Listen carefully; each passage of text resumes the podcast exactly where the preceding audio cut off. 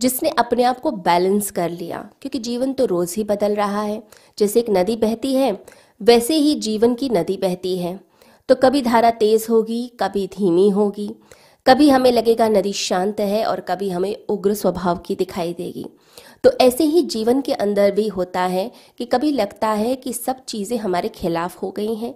कभी लगता है कि समय बड़ा साथ दे रहा है। हम तो जहाँ हाथ लगाते हैं, वहाँ सोना ही सोना हो जाता है। बिज़नेस बहुत अच्छा चल रहा है, रिश्ते अच्छे चलते हैं। कभी कभी खट्टे मीठे अनुभव होने लगते हैं और कभी सारी प्लानिंग हमारी, जो भी हमने की है, वो सारी धरी के धरी रह जाती है। तो व्यक्ति क्या कहता है? समय साथ नहीं दे रहा, जीवन साथ नहीं दे रहा।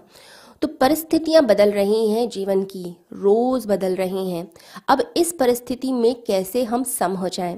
क्योंकि कई लोग चेंज को बर्दाश्त नहीं कर पाते। लोग कहते हैं कि हमें चेंज पसंद नहीं, परिवर्तन पसंद नहीं है। क्यों? क्योंकि परिवर्तन कष्ट लेकर आता है।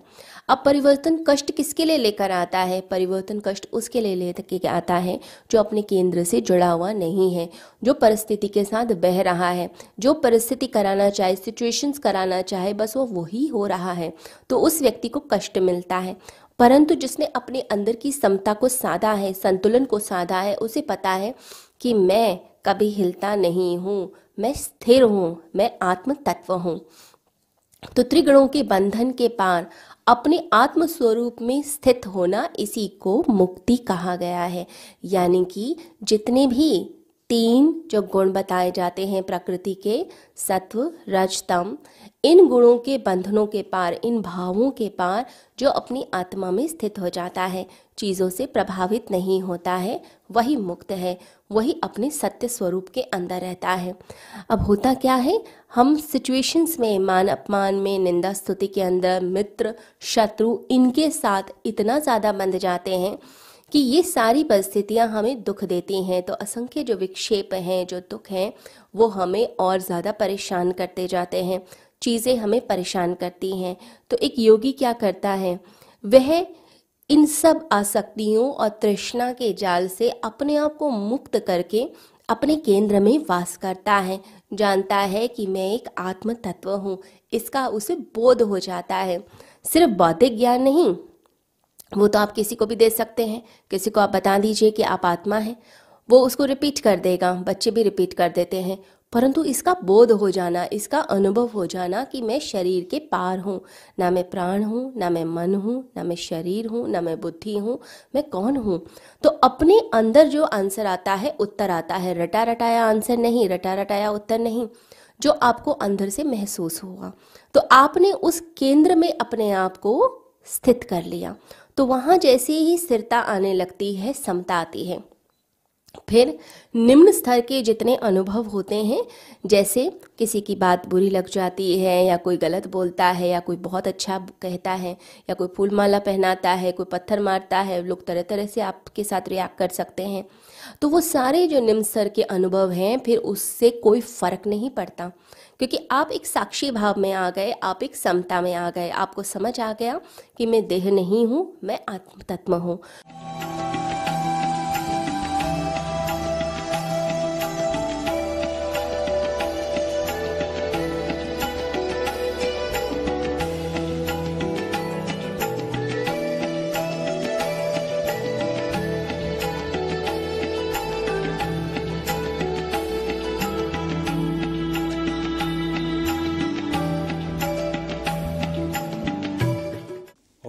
श्री परमात्मने नमः। आप सभी भक्तों को बहुत बहुत शुभकामनाएँ और आशीर्वाद और आप सब के लिए। प्रत्येक वर्ष की तरह 108 कुंडीय श्री गणेश लक्ष्मी महायज्ञ का आयोजन इस बार फिर से आनंदाम आश्रम में आयोजित किया जा रहा है।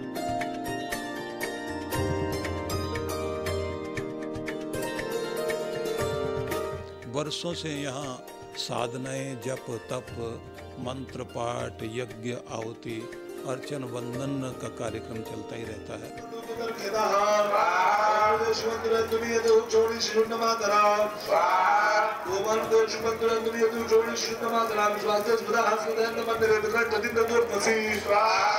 इस बार विशेष रूप से यज्ञ का कार्यक्रम तो रखा ही है।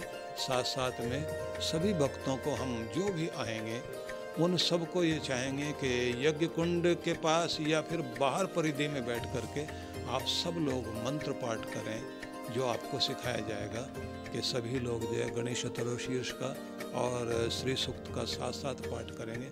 हज़ारों कंठों से एक साथ इतनी ध्वनियाँ निकलें तो कैसा भी दुर्भाग्य व्यक्ति का हो, टूटेगा ज़रूर और सौभाग्य जागृत होगा, रक्षा कवच आपका काम करेगा। साथ साथ में आप सबको हम ये चाहेंगे कि अपना अपना श्री यंत्र भी साथ में लेकर आएँ, क्योंकि उसकी प्राण प्रतिष्ठा भी साथ में की जाएगी। और एक विशेष चीज़, इस बार वैभव साधना अनुष्ठान साथ साथ में कराएँगे और वरदान सिद्धि साधना। तो इसकी बुकिंग अलग होगी। तो ये दोनों चीज़ें आप यज्ञ में भी भाग लें और साधना में भी भाग लें। साथ साथ में एक मज़े की बात ये रहेगी कि सुबह जैसे यज्ञ चल रहा है तो शाम को अनुष्ठान वाले कार्यक्रम और कुछ अलग तरह की चीज़ें भी इस बार होंगी जो बहुत आकर्षक होंगी और आपको जो है बहुत आनंद उसका आएगा।